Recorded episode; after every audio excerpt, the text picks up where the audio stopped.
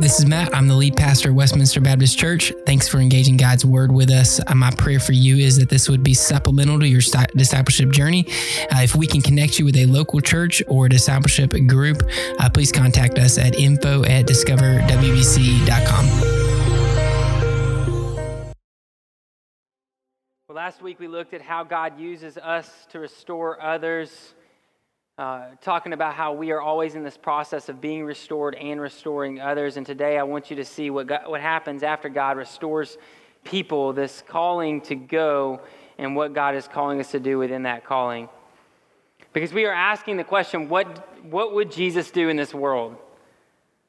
I think most people, when they ask that question, they're not necessarily asking um, about how uh, Jesus would call us in spiritual disciplines to follow after the Father, or necessarily how uh, Jesus would um, um, be coming back or apocalyptic thoughts or anything of that nature. But I think what they are essentially asking is when we face difficult situations uh, on earth, when we have to face uh, um, the realities of what, what this world can bring to us and the difficult relationships that we see and the temptations that we face, what would Jesus do?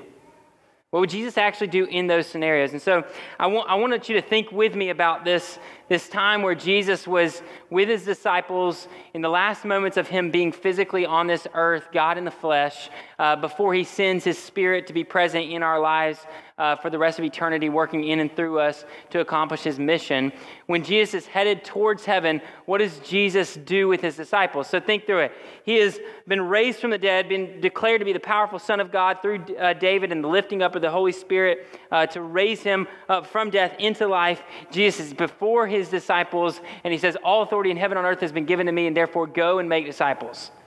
Can you imagine if all the disciples, like in that moment, heard that and were like, But Jesus, I'm afraid. But Jesus, uh, I want to go back to what I was doing. Uh, I want to go spend time with my family. I don't want to do those things. Uh, I am, I'm, I, have been denying you, doubting you. Uh, I can't go do what you've called me to do. Imagine in front of the resurrected king, that would be our response. But so many times, so often in our days and lives, uh, that is our response to Christ. I want you to imagine another scenario when Jesus was uh, feeding the 5,000 or 4,000 or uh, the many times throughout the gospel where Jesus is providing for people. I want you to imagine Jesus walking over to his disciples. He's like, hey, Peter, James, John, uh, and the rest of you, uh, I want you to go out in the crowd and I want you to walk one by one. I want you to talk to everybody and I want you to make sure that none of them are sinners and none of them are sick. Like if there's any if there's anybody who's a leper out there, if anybody's got any sort of skin disease or lesions or they're sick in any way, like get them out. We're only going to provide food for those who are in the crowd who are without sin and who are without sickness. You see, that's essentially what this series has been all about. God has chosen to redeem and use those who are far from Him. God has chosen to use sinners to preach the greatest message of all time, the gospel message of Jesus Christ. So, in this series, I essentially sought to answer the question biblically, looking at biblical theology and text to ask the question what did Jesus do? And the answer continually became uh, that he would rescue sinners, he would save sinners, he would transform sinners into his children, and he would send his children to, to save sinners. So today I want you to look with me at what Jesus would do at the end of his ministry physically on earth. And I hope that as we walk away, we will all know that Jesus restores and replicates disciples. In John chapter 20, and we're going to begin at verse 11. It says, But Mary stood outside the tomb crying. As she was crying, she stooped to look into the tomb she saw two, disciples, uh, two angels in white sitting where Jesus' body had been lying, one at the head and the other at the feet. They said to her, Woman, why are you crying? Because they've taken away my Lord, she told them, and I don't know where they've put him. Having said this, she turned around and saw Jesus standing there, but she did not know it was Jesus. Woman, Jesus said to her, Why are you crying? Who is it that you're seeking? Supposing he was the gardener, she replied, Sir, if you've carried him away, tell me where you've put him, and I will take him away. Jesus said to her, Mary. Turning around, she said to him in Aramaic, Rabboni, which means teacher. Don't cling to me, Jesus told her, since I have not yet ascended to the Father. But go to my brothers and tell them that I am ascending to my Father and your Father, to my God and your God. Mary Magdalene went and announced to the disciples, I have seen the Lord. And she told them what, she, what he had said to her. When it was evening on that first day of the week, the disciples were gathered together with the doors locked because they feared the Jews. Jesus came, stood among them, and said to them, Peace be with you. Having said this, he showed them his hands and his side, so the disciples rejoiced when they saw the Lord. Jesus said to them again, Peace be with you. As the Father has sent me, I also send you. After saying this, he breathed on them and said, Receive the Holy Spirit. If you forgive the sins of any, they are forgiven them. If you retain the sins of any, they are retained. But Thomas, called twin, one of the twelve, was not with them when Jesus came. So that other disciples were telling him, We've seen the Lord. But he said to them, If I don't see the mark of the nails in his hand, put my finger into the mark of the nails, and, and put my hand into his side, I will never believe. A week later, his disciples were indoors again, and Thomas was with them. Even though the doors were locked, Jesus came and stood among them and said, Peace be with you for a third time. Then he said to Thomas, Put your finger here and look at my hands. Reach out your hand and put it into my side. Don't be faithless, but believe. Thomas responded to him, My Lord and my God. Jesus said, Because you have seen me, you have believed. Blessed are those who have not seen and yet believe. Jesus performed many other signs in the presence of his disciples that are not written in this book, but these are written so that you may believe that Jesus is the Messiah, the Son of God, and that by believing you may have life in his name. After this, Jesus revealed himself again to his disciples by the Sea of Tiberias. He revealed himself in this way Simon Peter, Thomas, called twin, Nathanael from Cana of Galilee, Zebedee's sons, and two others, uh, others of his disciples were together. I'm going fishing, Simon Peter said to them. I love that statement. It's my favorite parts. Y'all were waiting for that, weren't you? We're coming with you, they told him. They went out and got into the boat, but that night they caught nothing. That's also my story. uh, anyways, verse 4 When daybreak came, Jesus stood on the shore, but the disciples did not know it was Jesus. Friends, Jesus called to them, You don't have any fish, do you? No, they answered. Cast the net on the right side of the boat, he told them, and you'll find some. So they did, and they were unable to haul it in because of the large number of fish. The disciple, the one Jesus loved, said to Peter, It is the Lord. When Simon Peter heard that it was the Lord, he tied his outer clothing around him, for he had taken it off, and plunged into the sea.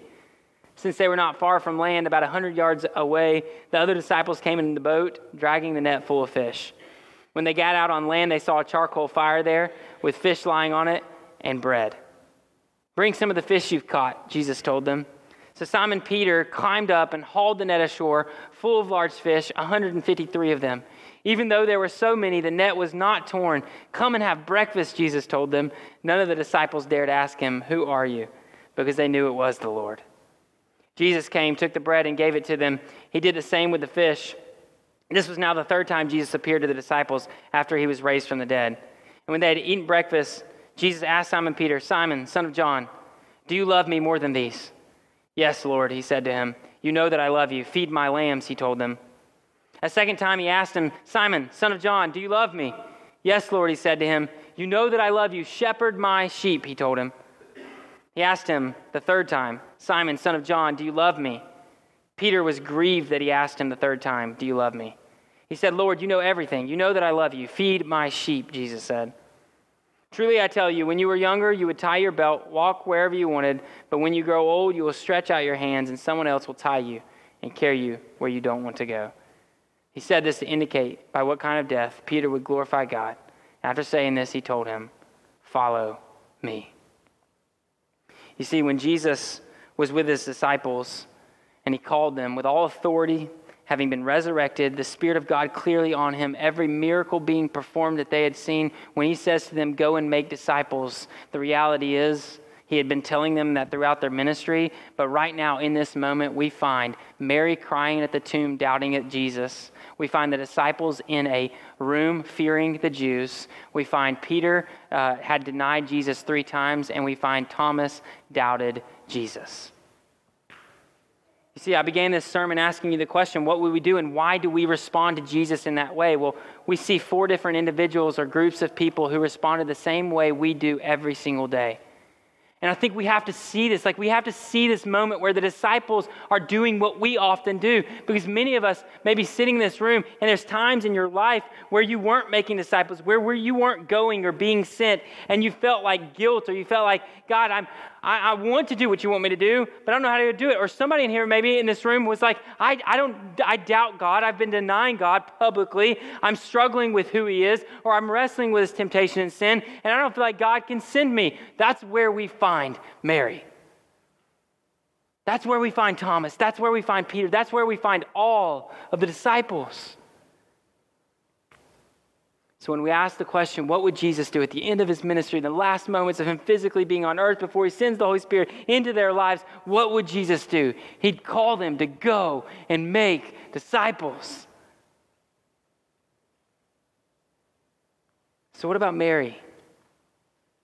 You see, uh, John is very um, intentional with his words in his gospel. Um, he'll, he'll use them throughout his gospel to really draw us into the meaning of a verse.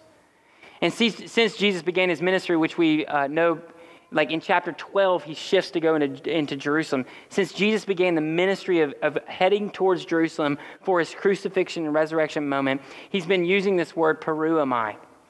And every time he uses it, six times in total, he, he, what he's saying is, I am going to be with the Father. Jesus says, I'm going to be with the Father, I'm going to be with the Father consistently throughout uh, uh, the Gospel of John. Maybe the climax would be in John 16, 28, the last time he uses it in this scenario. He says, I came from the Father and have come into the world, and again, I am leaving the world and going to the Father. Think about the impact that has for the disciples who were thinking that Jesus was going to ascend to a throne and overrule Rome and uh, lead Israel to be the nation that all people would look to and turn towards. And Jesus says, I'm going to the Father. And they're like, What? You're not leaving us. Don't leave us here. And he's like, It's necessary that I leave you so that I can give you the Holy Spirit. So he says, I'm going to the Father. Now think about it. John 16, 28. It's the last time he said he was, they, that the Gospel of John uses the word go, or peruamai in Greek. Last time. The next time it's used is in John chapter 20, verse 17, when Jesus, after Mary finds out that it's, his, it's her Savior, and she's clinging to Jesus, Jesus says, Don't cling to me, since I'm not yet ascended to the Father, but go. First time it's used since John chapter 16 because there's meaning in words. As I'm going to the Father, Mary, you go to your brothers. There's so much meaning and richness here in this moment, but think about Mary. Think about where she was. She's weeping at the tomb. She thinks that Jesus is gone forever. Uh, she doesn't see that he's been resurrected. She sees the linen in there, and she's still kind of having these doubts. All of a sudden, angels, Jesus is appearing. Uh, she sees Jesus, and she thinks he's a gardener. She doesn't even recognize him, and it's not until the moment that, she, that he recognizes her that she recognizes him. So we, we often, man, we often put Thomas down like, doubting Thomas. But throughout this, all four groups of people are struggling with seeing and knowing and believing Jesus. I do think it's fascinating that Mary is the one uh, that Jesus comes to and says, Go preach this to my brothers. I mean, she literally runs to them and says, like, I've seen the Lord. The, the first person to preach the gospel running to it is Mary Magdalene, the one whom was the sinner that the Pharisees and Sadducees rejected, the one who was a, a woman who wouldn't be in, in their time, wouldn't have been even able to preach or speak truth about the Old Testament or New Testament alike, God works through her and uses her. Look, if you are in a space right now where you feel like you have been mourning at the cross over sin, over struggle, you feel like Jesus has been far from you, you feel like you have no purpose, and just like Mary laying at the feet of the tomb, that's where Jesus comes. That's where Jesus finds Mary. Not Mary preaching, not Mary celebrating, not Mary confident, not Mary in full faith, not Mary recognizing Jesus, Mary doubting, thinking that it's a gardener. And I think we need to hear this. We need to know this that it's in those moments that Jesus says, Go. Go. Another word that makes a difference in the New Testament, it's a Greek word, pimpo. It means to send out, something like that. It's used 27 times throughout the Gospel of John. And this time it's where Jesus finds the disciples. The disciples are afraid, they're inside of a room. Think about it. All right, y'all, think about this with me. Jesus, the Son of God, walks on water, calls Peter to walk on water, calms the sea. heals people who were paralyzed, gives people sight who were blind. That Jesus told them, Wait, I'm going to send the Holy Spirit. And what do they do? They go into a room afraid of the Jews. Why were they afraid? Because they were afraid that the Jews would do the same thing to them that they did to Jesus. 27 times the word to send, pimpo, is used throughout the Gospel of John, and every single time, or uh, 25 times out of 27, it's used to say Jesus is sending the Holy Spirit into our hearts. Every, uh, 25 times.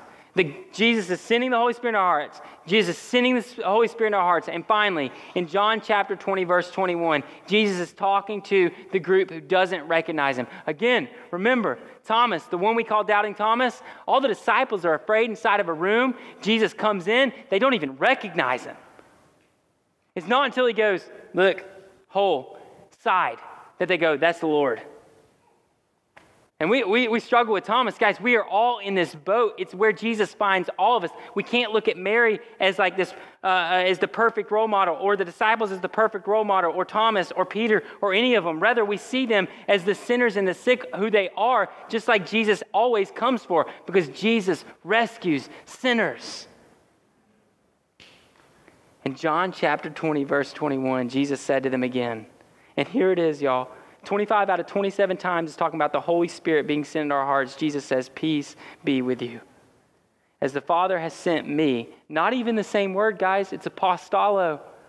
He doesn't even use it right there. He reserves it. With all the power of Him saying, I'm sending the Holy Spirit into your lives, He says, I also send you. Think about the weight that they would feel in those moments. Mary hearing for the first time since Jesus was talking about it as he's going to the Father, he then says, Now your role is to go to the brothers. The disciples hearing for the first time this phrase sent, not being used as the Holy Spirit being sent to their hearts, but now he's Jesus like, Yeah, I'm sending the Holy Spirit in your hearts, and I'm sending you to the people. I think John wants us, uh, wants us to see the significance of Jesus replicating, sending, and going by using these specific words. And we got to make sure we zoom in on these things because it's not because of where they were and who they were, it's because of who Jesus is that he comes to them and says, Go and be sent. The next guy we see is Thomas, right? And he's the one we talk about so much uh, as being the one who is the doubting Thomas. And I want you to see the words that are used here, right?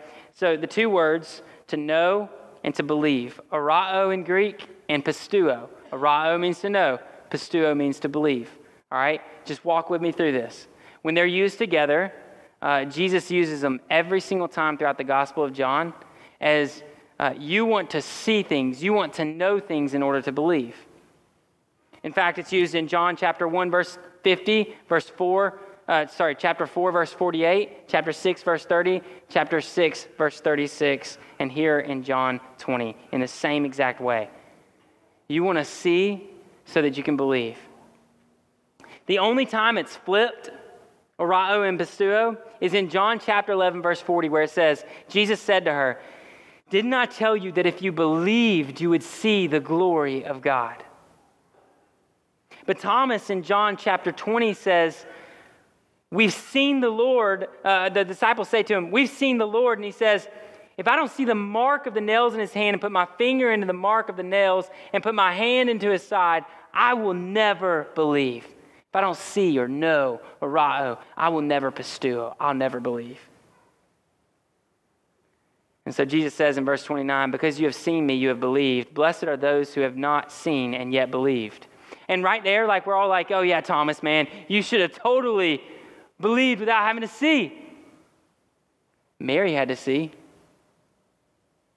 The disciples had to see. They were afraid in a room. Thomas, after a week, we don't even know where Thomas was, right?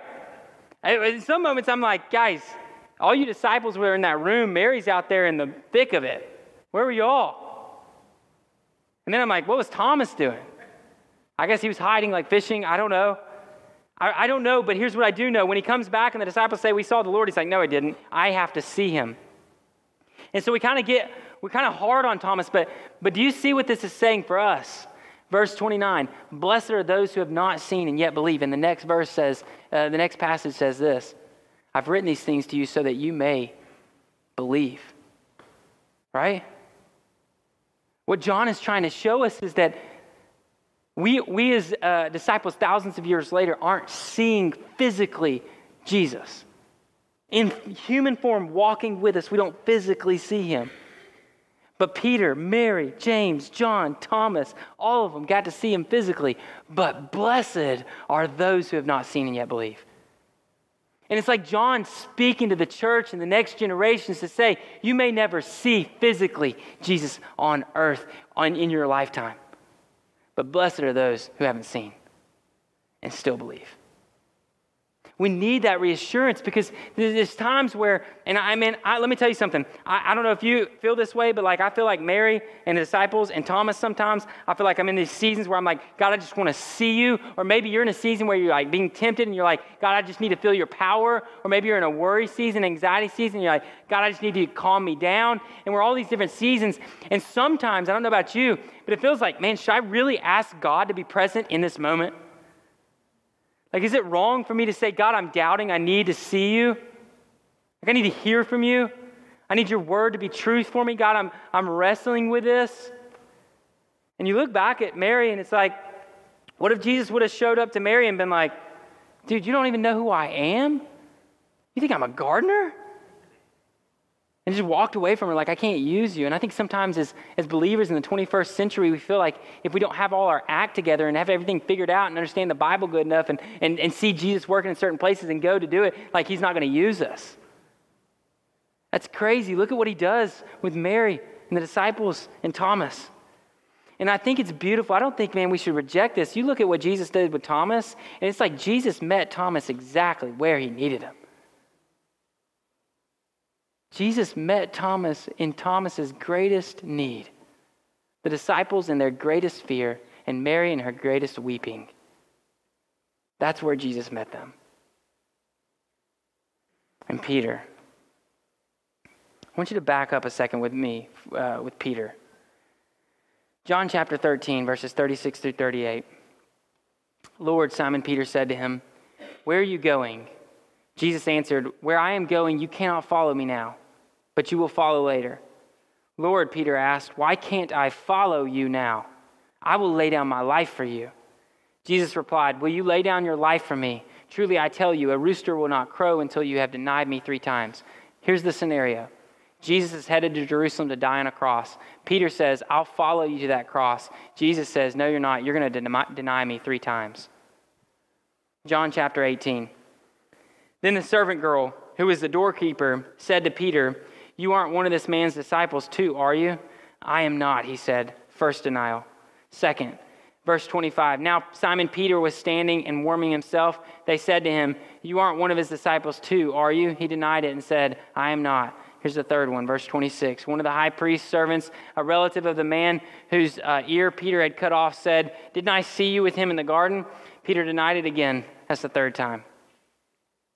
You see, Peter denied him three times. And it's, and it's in that context that we all of a sudden read through John 21, and it makes sense why Peter is uh, uh, working with Jesus and kind of uh, experiencing this breakfast with Jesus. And Jesus says, Peter, do you love me? He says, Yes, of course. Right? Second time, Peter, do you love me? Yes. Third time, Peter, do you love me? And it clicks for Peter. Peter, who denied Jesus three times publicly, is now restored by Christ, forgiven and he says to him, Feed my sheep, shepherd my sheep. Restores him back to the pastor he was called to be. And for Peter, the one who, when he got out of the boat, was walking on the water and Jesus was walking towards him and he struggled with his faith and he sunk into the water. Remember, Peter is the one who saw his Savior on the shore and jumped out of the water and swam to his Savior. Man, some of us and some in the church, man, you sometimes you feel so like you're struggling with if, if you're worth anything. You're struggling with if you're too caught up in sin.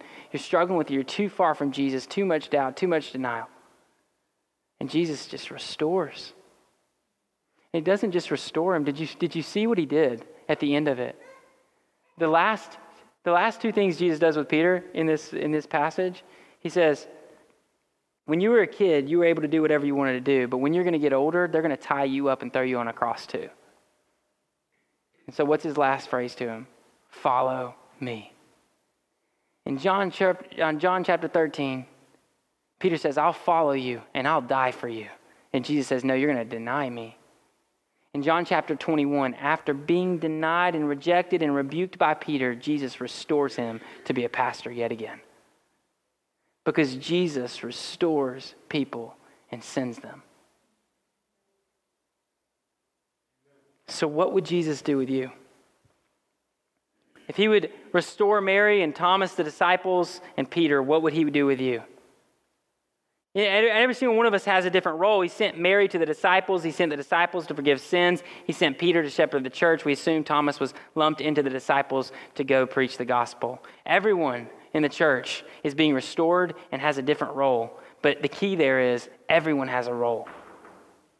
Each one of us has a role in the plan of God because God on earth, Jesus in the flesh, when you ask him, what would Jesus do and what did Jesus do? The answer is he'd rescue sinners, turn them into children, and send them out to uh, rescue sinners too. Jesus rescues sinners, transforms them into his children, and sends them to rescue other sinners. So, no matter where you are today, the question is, what would God do with you? And the answer is, He'd redeem you, He'd reconcile you, He'd restore you, and He'd replicate you. Because redeemed people redeem others. Reconciled people reconcile others. Restored people restore others. And people who have been restored replicate themselves. So I want to challenge you this morning, like Mary and Peter and Thomas and the disciples. I want, you to, I want to challenge you to think like Jesus would when you engage the world. Would you look at how Jesus engaged the sick, the sinners, and the saints? Remembering at the beginning of the series where we saw Jesus never once rebuked a sick or a sinner, a person who was sick or a sinner. Fascinating. Not once did he engage individually with a, with a person who was sick or a sinner and rebuke them. Consistently, when he met with perceived saints, people who thought they were good but were actually struggling, he continued to rebuke them. In fact, it wasn't until perceived saints recognized their sins that they experienced the same grace and mercy that the sick and sinners did. You see, because when Jesus walks over to Peter, James, and John and he's about to feed the 5,000, he doesn't tell them to go find the ones who are perfect and feed them only. He says, go, he, essentially what he does is looks at the whole crowd, a full of sinners and full of sick, and he says, provide food for them, for they are hungry. So start with how God engages through Jesus Christ, his Son, the sick, sinners, and the saints. Ask what he would do internally with those who follow after him and those who don't. And then finally finish with what he would do with them externally. What is God using you to do, and what is God working through other people to do? That is how we act like Christ. That is how we respond to what would Jesus do? He'd rescue sinners. He would transform their lives, freeing them and forgiving them of sin. And then he would send them to replicate themselves. So go, church. Take the gospel to those who are far from Jesus. Help them find transformation in their lives and send them to do the same that Christ has called you to do. And so, my question for you this morning is this Where are you? Maybe you are like Mary, sitting at the feet of Jesus, waiting for his every word, longing for his presence, but struggling to even identify where he is. And he comes to you and it says, Don't cling to me. Do you understand how, like, what that would feel like for Mary? She's weeping at the tomb. Jesus comes to her and she clings to him and he says, Go. Because she has a mission, he's given her a role. And each one of us in this room have a responsibility, a calling, a role in the church to be a light in the midst of darkness, to proclaim the gospel to those who are far from Christ. Maybe this morning you're like the disciples, you're afraid in a room and you feel like Jesus is gone, you fear life without him, and you struggle to understand what your purpose is, even though he's been with you, and you feel like you know his word, you feel like you've been raised in church, you feel like you have this like understanding of what he calls people to do, and you've been trying to do it, but you've been through a season where you're like, I don't know where God is, he's been distant from me, and then all of a sudden he shows up and he restores your faith and he sends you. Where are you? Are you like Thomas? Struggling to believe and you're like pleading with God, show me. God, I need to see you. God, I need to hear you. Would you work in my life? I'm struggling to believe. Would you perform a miracle? Restore my faith. And he sends you. Maybe you're like Peter and you've denied Jesus publicly. Maybe you've fallen into sin. Maybe you've been walking away from Christ. Maybe you're still doing it today. Maybe the temptation feels like it's too much. And maybe you've given up, but you're still sitting in church. That's where Jesus finds us. And he forgives us and he frees us. And that's where he restores us. And that's where he sends us. God is not finished with you. You know, I, I, I think about this. For the church today in modern day America, when we ask the question, what would Jesus do? Remember this truth Jesus is not leaving his followers alone, not afraid, not disgraced, and not a failed group of world changers. God's not finished with the church. He may be finished with every nation in, in the world, he may be finished with the USA, but he's not finished with the church. He's not finished with the church. Just as his disciples in a room, and as Peter is denying him, and Mary's at the tomb, and Thomas is who knows where. He's not finished with the church. So, church, remember redeemed people redeem, reconciled people re- reconcile, restored people restore. So, go and replicate. As the band comes, I want to give you three gospel responses this morning. First, identify what you need. What do you need this morning? Do you need direction like Mary? Do you need reassurance like the disciples? Do you need restoration like Peter? Identify who you need. Did you, did you see that the only common thread throughout these four individuals and groups, like Mary, the disciples, Thomas, and Peter, do you know what the only common thread throughout four of them being restored is? Jesus' presence. That's the only thing that's consistent. Jesus comes to them and physically shows himself to them, and it changes their life and direction forever. So identify who do you need for clarity on what God has called you to do. Run to Jesus. And Jesus finds us even when we're not coming to him. In the midst of our deepest, darkest, most crying, most rejecting, most denying moments, Jesus finds us. And then finally, identify where you are going. Man, it's awesome. Mary went to the disciples. That was her role right? The disciples went to forgive, that was their role. We, we know Matthew went to Africa, uh, Thomas ended up in India, uh, Peter goes to Rome. The disciples were scattered. But where is God calling you? You know, we get told this a lot, Pastor Glenn, right? God is not calling me to Haiti. Okay, but where is God calling you to? So I'll close with the same challenge that, uh, that I began with if Jesus was with us today, which I believe he is present and speaking through his word, and called us to go and make disciples, would you be afraid? Would you deny him? Would you doubt him? Would you feel like you're alone? And if so, the disciples did too. And that's where Jesus found them. And that's where Jesus restored them. So if you feel like you're alone, broken, doubting, this is where Jesus finds you. Let him restore you. Let me pray for you. God, you are good. Your word is true. I pray you would use it, Father, to grow us, change us, convict us of what we haven't done, convict us of what we should have done, and compel us to go do what you have for us, God. We are your people. You are our God. Use us to be sent in the midst of darkness, to light it up. Help us to preach your name your son's salvation in the streets and on the mountaintops, in the darkness, in the light.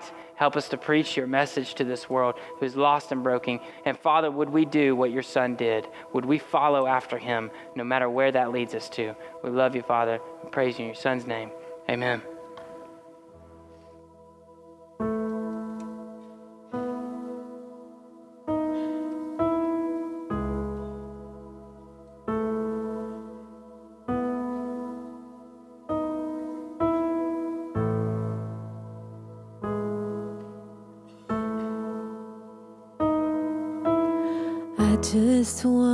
speak the name of Jesus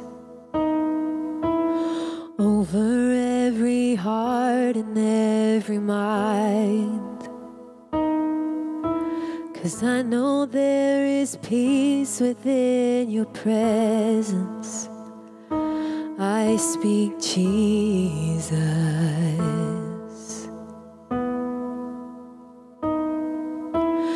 I just want wanna speak the name of Jesus till every dark addiction starts to break. Declaring there is hope and there is freedom. I speak Jesus.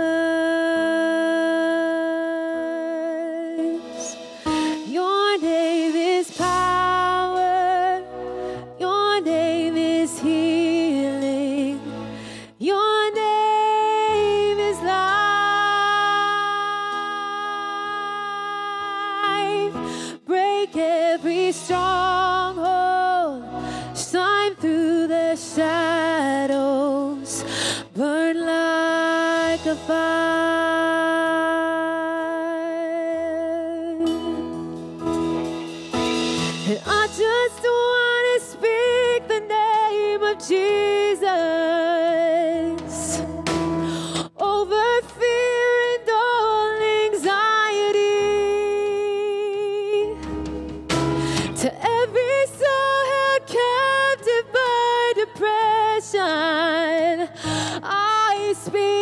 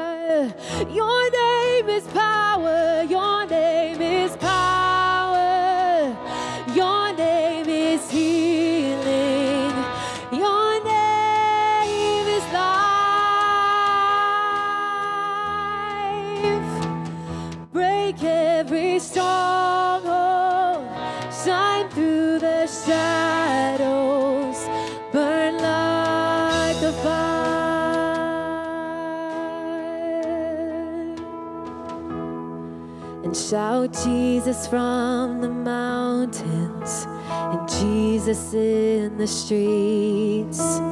Jesus in the darkness over every enemy.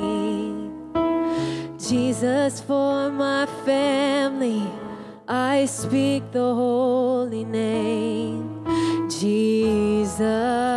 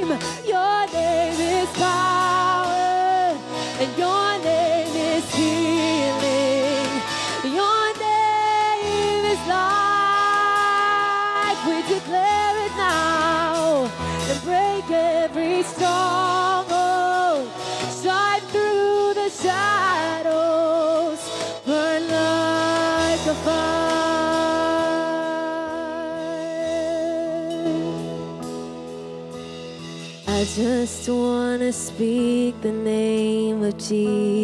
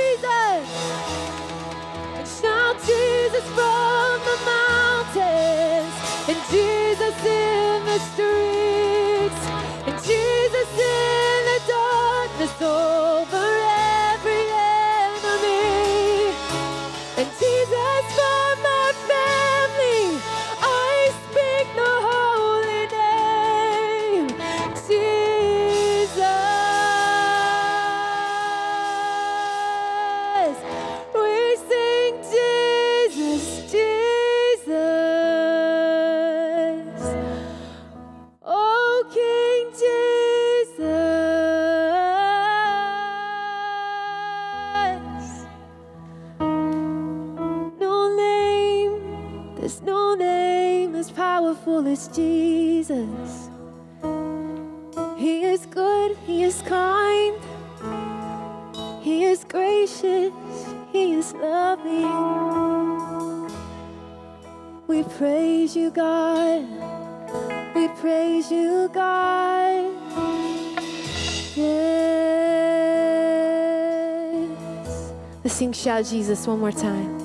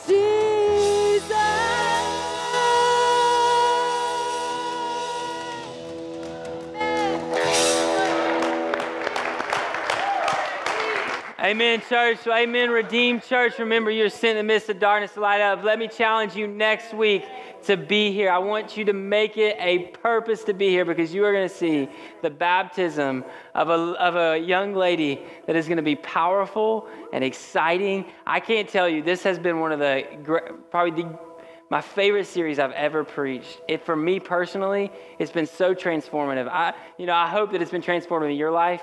But next week, you're going to see a testimony from somebody that God has directly impacted and changed their life.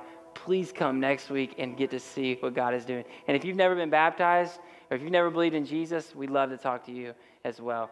All right, church, go light it up. you have any questions about the sermon or would like to know more about following after Jesus, uh, please contact us and we would love to talk more about your relationship with Christ and how you can grow in your spiritual journey.